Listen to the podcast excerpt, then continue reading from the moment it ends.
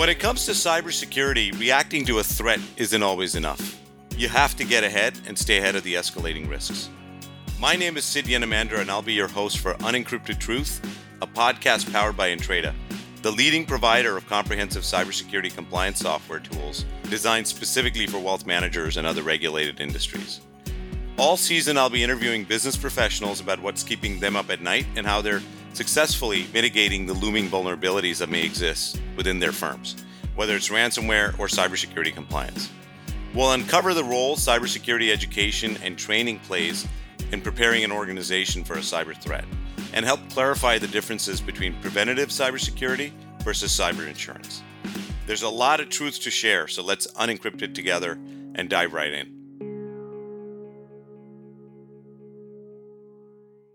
Hey, Nimesh, uh, thank you for joining us today on this podcast of The Unencrypted Truth. It's always great to have you here. Let me just begin, Nimesh. Uh, give us a little background of yourself. Well, first of all, Sid, thanks for having me. It's been a pleasure to be here. And a little bit about myself. So I'm uh, with National Life Group, which is one of the oldest life insurance companies and the top 10 life insurance company in the US. I've been with the company about uh, going on 15 years. Time does fly. And uh, I've had multiple roles here. I started out in technology, uh, I headed up strategy, I ran operations, and I'm back at technology. So I've done a uh, roundabout world tour of the company. It's been a great experience, and uh, you know, cyber has been in every part of the organization. So I think this will be a great conversation. We've known each other for some time, Nimesh. Um, just your background is very unique relative to you know cybersecurity and risk because you know, a lot of the folks that we talk to have a deep pedigree in cyber, but haven't had a lot of the experience in terms of the operational side or the strategy side for the business. And so having that mix is just absolutely great. Nimesh, just to kind of sort of start off, a lot of things have changed from a cybersecurity risk standpoint in the last few years, particularly around the pandemic. How has National Life dealt with the onslaught of escalating cybersecurity risk and regulatory pressure from a cyber standpoint over the last few years? What what have you seen has changed relative to let's say 3 or 4 years ago? No, absolutely. You think the pandemic had anything to do with it? I mean, pandemic came and went, it's gone, right? As they say, yeah. but it's not true. I think the world turned around so many times in the last 2 years. I don't even know where the time went. So let's kind of take this as bite-sized chunks think first of all, when you think about four years ago, five years ago, pick a time frame, there was a lot of reliance, not just in our company, but a lot of companies around perimeter defenses. And guess what? March of 2020 hit, boom, one day everybody went to work from home. So you got a thousands of endpoints floating around everywhere, and the world changed. And it changed fast and it changed quickly. So a lot of the security measures that were in place had to be relaxed in order to do business. And those things had to be really re-looked at, re-evaluated. And we had to look at it with a very different lens to say, what's the new world look like and what are the defenses? Compounded by the fact that lots of companies do business offshore in places like India. And if you've seen in places like India, when you do development work or anything, there's something called offshore development centers where people go in. They can't even take their phones in. It's extremely secure. There's cameras and we take our data and our security pretty tightly out there. Guess what? They went to work from home too. So everything got compounded, right? So the whole point was perimeter defenses no longer were one of those things that would work for us. So as we look forward now and we look into the world of whatever this next normal is, because we don't know where the world's going to go in the next two or three years, but whatever we are now, we look at things and we always said the old world was, you know, trust but verify. That was the adage. But as you look forward, it's right now, oh, I don't trust you at all. Let's start there. So the whole world of zero trust has come to fruition. And I think people are getting into that, including us in the industry. So I think where we are with companies and with us is it's time for what I call all hands on deck. And when I say all hands on deck, I really mean that every person in the company needs to start becoming responsible for cyber hygiene. You know, the other day I was at a meeting and I asked people, "Hey, do you remember to brush your teeth this morning? Could you raise your hands? And of course, everybody raised their hands. Said, how many people remember to change their passwords? Not too many. So I think it's a part of responsibility and accountability across the enterprise.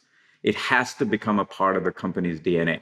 And that needs to change post COVID because the hybrid workforce needs that in order to make the environment safer than what it is today. The other part, I think, let's make this a little bit of fun. So as you think about it, let's talk about some myth busting, right? Because the whole part about COVID and post COVID in terms of cybersecurity is there've been a bunch of myths that got created. And I think the we need to bust some of them to talk through them so that people appreciate and understand that it's a myth. So let's say the first one I always hear is, well, you know, these hackers, they won't find me because I'm at home. Why would they waste their time on me? Not really true. Because I think when you look at the stats, if you look at phishing, you look at smishing, you know, it's on the rise. People are finding ways to get to you through your phones, to get through you through other means. And your device and your endpoint is a gateway into the enterprise. And people don't seem to appreciate that because they feel removed from their work environment and therefore they feel safe. I think the response is you're one click away from something going wrong. A second myth I always hear is, you know, I'm connected to our corporate network. Those corporate security types, those guys and gals out there, they'll take care of it. I don't need to worry about it. I know I'm fortified. Myth number two, right? the end of the day, when you look at stats again, 94% of malware is sent through emails. And out of that, 48% of those have attachments that look like Office documents. So unless you're security aware and astute, you're going to make a mistake you can be that one click. So that's myth number two. Here's another one. We're working from home. If there's a cyber incident, it happens somewhere else. We can still continue to work. So what's the problem? Well, myth number two said, well, if you can't attach to something, how are you going to work? So people have forgotten and they feel one degree removed from the environment when they're working from home. And I think we need to remind them that you know, a cyber incident is going to impact everyone, not just if you're working from home, doesn't mean that you can continue to work. And the last one I would say is we've got backups. So what is this ransomware thing going to do? We'll just, you know, restore our backups and we'll be fine. Here's an interesting stat I heard from a forensic company actually is 50% of companies hit by ransomware actually paid the ransom. I was pretty surprised. So that's myth number four. So there's a lot of myths, and I think we need to bust them as the world changes. Mm. Yeah. No, I think you, you bring up a lot of good points. I think it's very easy for companies, and you know, I think the vendors are partly to blame in this, and just in terms of spelling a lot of doom and gloom and trying to propagate a sort of sense of fear in a certain way and push a narrative. But things are a bit different uh, in terms of what the reality is. A couple of things you brought up, which I want to double click on. Number one, you talked about COVID, and you know now we're sort of in this post-COVID era. I mean, there's still sort of a tail end of it. Feels like everyone's getting COVID again, but anyhow, we're still sort of. I think mentally we're all over it at some level. Organizations are coming back, right? Now you see a lot of the large corporations talking about, "Hey, folks are coming back. You're going to have to spend some time in the office. Come in or else." right? You're seeing a lot of that being propagated, especially from the likes of the large electric car manufacturers and such, right?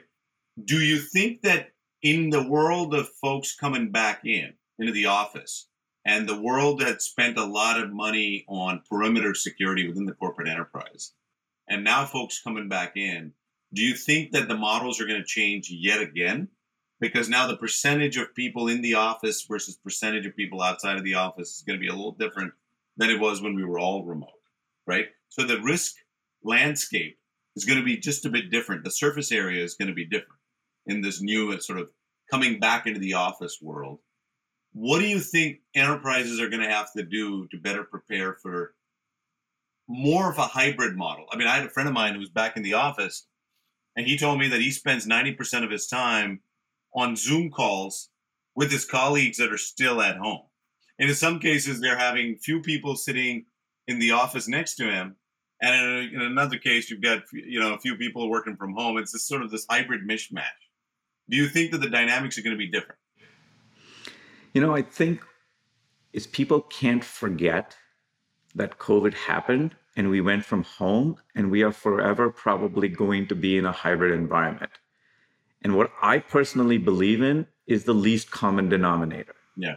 And the least common denominator is a remote employee. Yes. So whatever we do, we've got to be able to protect for that and then believe that the hierarchies above that cover the rest of the and security is always about layers of an onion, right? If you have a single layer of defense, you probably don't have a defense. So when you start looking around at this and we come back and we have this new hybrid workforce with some people in the office, some people in the office talking to other people in the office on Zoom, which frankly, I don't understand why they do that and why even bother. I think the part of connections and being around people is sometimes you let your guard down. And I think we have to remember that one, we can't let our guard down just because we're in the office. Yes. Secondly, is I think enterprises have to maintain, create, and continue to develop the layers of defenses that are going to secure the environment, not just the perimeter. And I think the more layers you get in, the harder it gets to get in there. Yes. So, I mean, I think you what you're saying is you're propagating the notion, and it makes a lot of sense that we now have to be ready for people working from anywhere, anytime, any device. And you have to plan for that. And that might mean they're in a corporate network or they may be at a coffee shop, or they are working from home. It doesn't matter where they are. You have to have a certain standard of care when it comes to cyber, um, and that has to be implemented. Which means our implementations have to be flexible to accommodate that kind of a working environment. Is that a fair statement? I, I would say it's a fair statement. I think what was happening before, you still had people working from the Starbucks of the world, right? There were people in coffee shops doing work pre COVID. There were lots of people doing that. However, from a cybersecurity perspective, I think we had what I call the ostrich effect. People stuck their heads in the sand and hoped the problem would just go away. And I think at this point, we have to be more purposeful and not let it evolve, but we have to architect the defenses around the environment. Yeah. And and so Nimesh, as we sort of look forward, right? What are some of the things that keep you up at night in terms of you and your team, just in terms of what you know, planning for the threats of the future, if you will, right? What are some of the things that you're investing in now to be ready for what's coming down the road? So I would say, you know, what keeps me up at night outside of, you know, binge watching Netflix like we've all done. yes. I think there's a couple of things that that do keep me up. I think the number one thing that keeps me up at night is talent. In this world, people talk about the war for talent. I think the war for talent's over. Talent won. So now we got to figure out what we want to do. Yeah. And I think it's about getting the right people at the right time for the right price with the right scale. Right? So it is a lot of combinations of variables that will make the talent equation work. And if you've ever tried to solve for a multivariable equation with one equation, you know it's very, very difficult to solve and almost impossible. Exactly. So I think talent is going to be a challenge in the foreseeable future, and that really keeps me up at night because there are too many people pretending to be cybersecurity experts out there. Um, it's a hot commodity, and it's a well-paid job. So there's lots of people who want in, and they're not qualified to be in. So I think that keeps me up at night. I think second thing is this whole rise in ransomware. It can get pretty scary because all you are is, is one click away I need one person to make one mistake and the weakest chain link comes down. So we got to be really, really careful. We have seen 62% increase just this year, mm-hmm. 2021, 2022 year to date, 60 some percent increase. And guess what it was 2020 to 2021? 92% increase. Average ransom payments have gone up from $25,000, $50,000 to a million. So it's not about the money, it's the disruption that is caused by something. And threat actors have gotten really, really smart. This is a big business. And this is a stat that I read that really astonished me. That the whole cybersecurity and the money making and ransomware and this type of environment, the, the threat actors and the bad actors, that whole global economy is now larger than the drug cartel. Yes. That's right. Think about how much money is flowing through. This This is big business. It's profitable. So it's not going to go away. That's right. you've hit the nail on the head on that one, Nimesh. Like, uh, so working backwards, the notion that cyber actors, it pays to be a hacker. It pays to have an enterprise that's focused on breaching other other enterprises. So the Doctor Evil sort of analogy, right? Uh, you know, there's a company out there. I'm not going to name names, but it's an anti-fraud company. Their entire tagline is, "We want to make you know hacking an unprofitable enterprise." That's their value prop is that by implementing technologies, they want to dissuade the hackers from wanting to attack your enterprise. Go go next door. It's sort of the equivalent of putting up a sign on your front door that says, "I'm I've got ADT monitoring. There's no point breaking into this house. You might as well go next door where nobody has that sign on." So that, that's a that's a very good point. I mean, I think what has changed in the landscape is the value of data breach and the value of that data out in the dark web is quite a bit. I mean, if you breach an enterprise and you've got access to medical records, you've got access to personal social security numbers, PII data, and you sell it in the dark web, it fetches a pretty penny.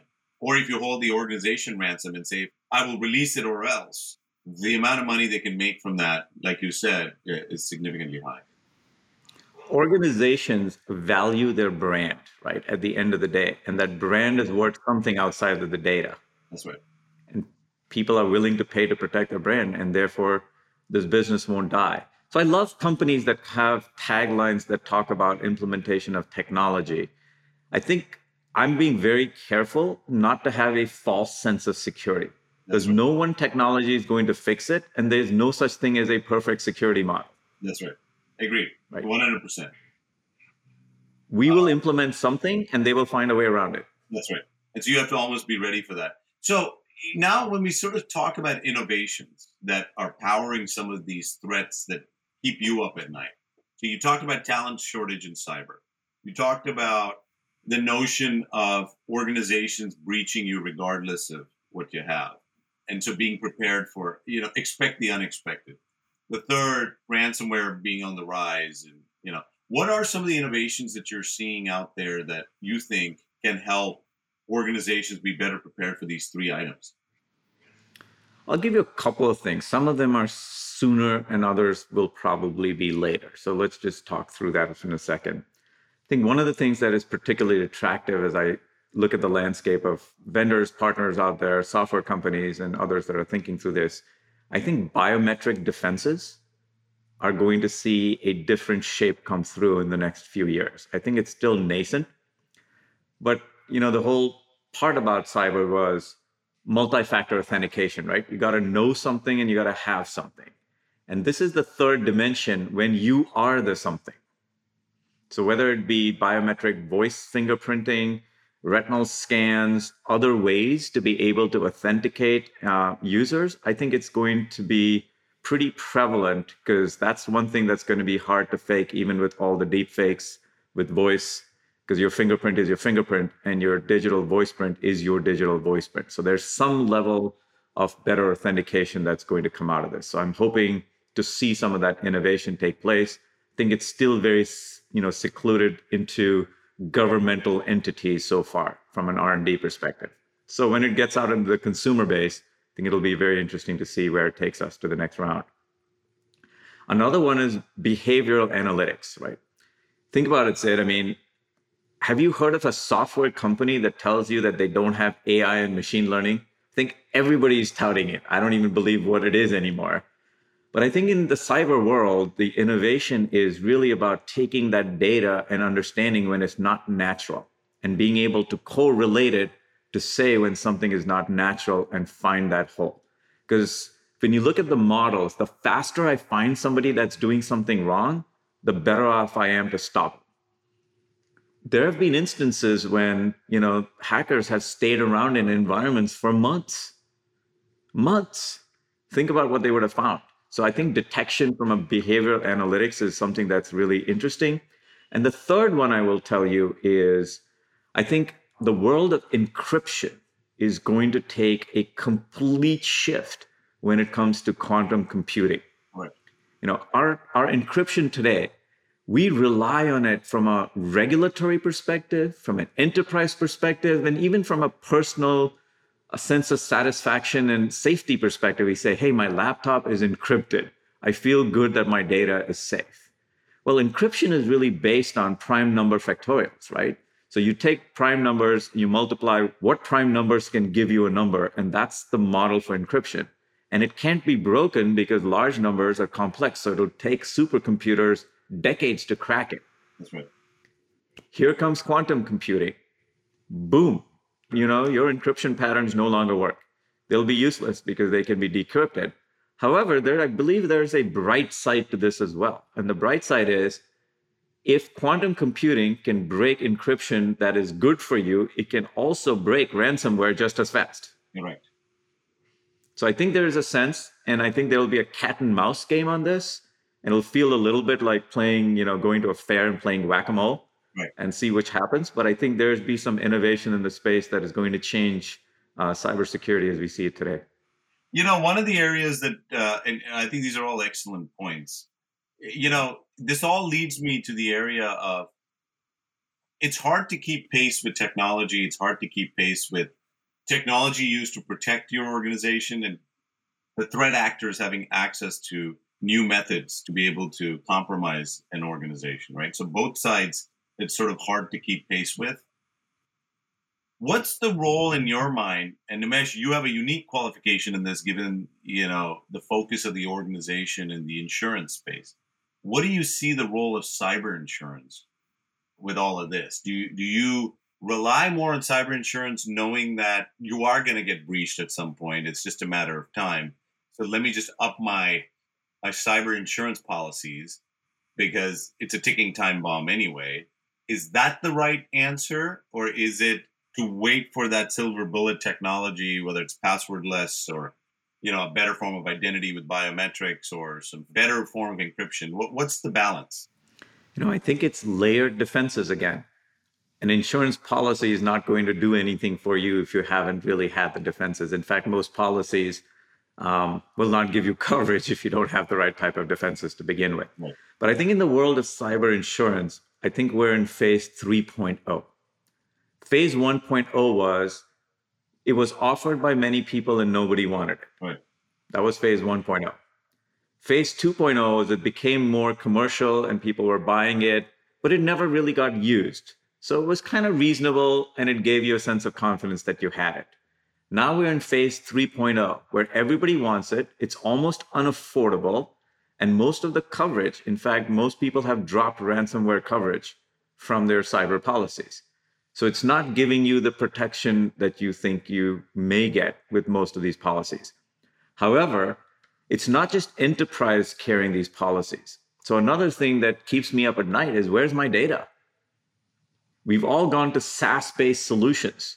We've gone to third party models. Who has our data? Where is it? And what are they doing with it? Right. So when you think about cyber coverage, it's not just about the coverage that you carry as an enterprise, it's making sure that the people you do business with carry cyber coverage as well.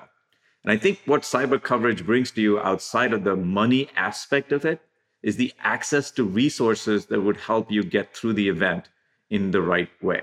And I think that's an important part of cyber coverage that people forget. So when I say access to resources, access to PR firms, access to legal resources, access to forensic resources, all those types of things that you cannot probably hire and keep within your environment because you don't use them all the time. It's going to that ER room and getting the best triage nurses, doctors to be able to help you figure the situation out. Because it's not if, it's when. Got it. Yeah, I think I think that's well said. So you touched upon something, Nimesh, around data and data privacy and where's my data.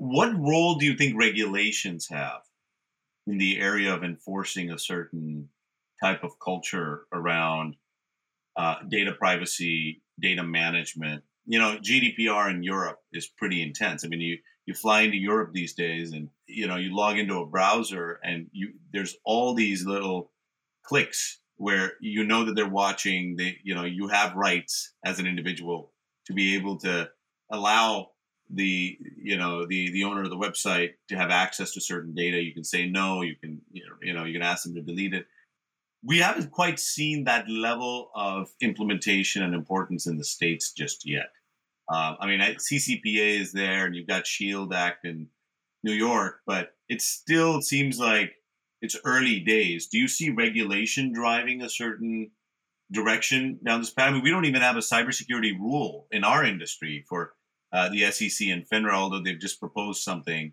recently. What, what are your thoughts on regulation?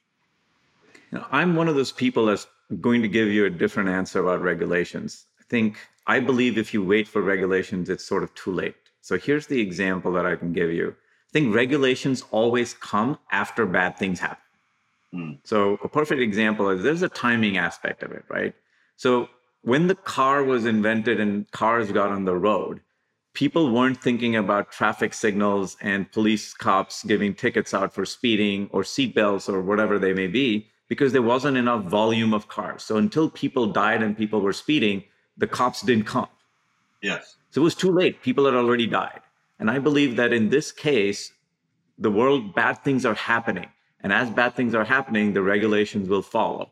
But as an enterprise, if you're just planning to keep up with regulations, I don't think you're doing right by your customer. Makes sense. You got to stay in front of them. You got to figure out what is the right thing by your customer and make sure you're protecting their data that they gave you in a way that makes sense from a corporate perspective. I think regulations are something that then start to create minimum standards for people that are entering into a certain industry or market that gives you a sense of what must happen. And it also helps the laggards that just won't do it. Right. But if you're an enterprise that's actually focused on your customer, I think following regulations is great, but you should have been compliant by the time the regulation came out. Yeah, no, I, I think that you raised some excellent points there as well. It's an interesting challenge as a uh, you know as a company that that I'm part of that's focused on reg tech or regulation tech, and it's not a leading indicator of where the market is. It's usually a trailing indicator. But you'd be surprised how many organizations aren't progressive enough to you know get ahead of the curve before something becomes a regulation to do the right thing. Because you know they're being bombarded by eight different solutions 500 different solutions. It's kind of hard to decide where to go. It's not until there's a prescriptive way you know the sec or finra or any of these watchdog organizations come in and say listen here's what we expect of you. And i don't care what you do but if you if you can't prove you're doing these six things you're not up to standard. And so it's an interesting challenge right? Because you know we end up seeing a lot of the organizations being ahead of the curve uh, but majority of them are right in the middle. And there's a whole there's a long tail of firms that do nothing until there's a breach incident or there's a regulatory fine. So you kind of have to address all parts of it. But i, I think you raise interesting points. Um, nimesh i wanted to thank you i thought this was a very scintillating conversation around cyber you know you know most of the conversations we end up having are very sort of focused on the norm right here's what the regulations are, here's what you're doing, here's what you were doing before the pandemic, here's what but I think you offered some pretty interesting, I think quantum computing especially, that's a doozy. It's watch out. There's, there's just a lot there in terms of the industry sort of grappling with it. But I, I enjoyed the conversation as always, Nimesh. Thank you for your time. I know you're busy. I welcome you to come back anytime if you have a few minutes, but thank you for your time again. Always good to see you. Same here. Appreciate you having me. It was a pleasure. Thanks. Thank you for listening to Unencrypted Truth. I hope you've enjoyed this conversation. To learn more about how Entreda can provide comprehensive cybersecurity software to protect your client data, visit entreda.com forward slash podcast. And please be sure to follow, rate, and review this show wherever you listen to your audio content. We'll be back with even more truths to unencrypt on our next episode.